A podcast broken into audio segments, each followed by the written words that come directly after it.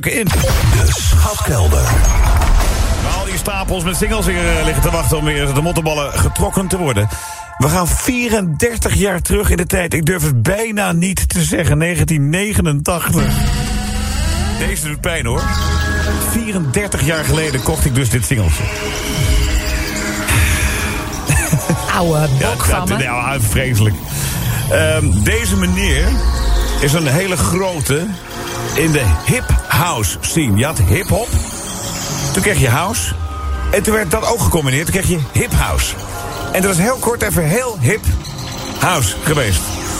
En deze meneer scoorde in Nederland daar twee dikke vette top 10 hits mee. In Amerika zelfs nummer 1 hits. Zijn naam was Mr. Lee. Zijn echte naam Leroy Haggard Jr.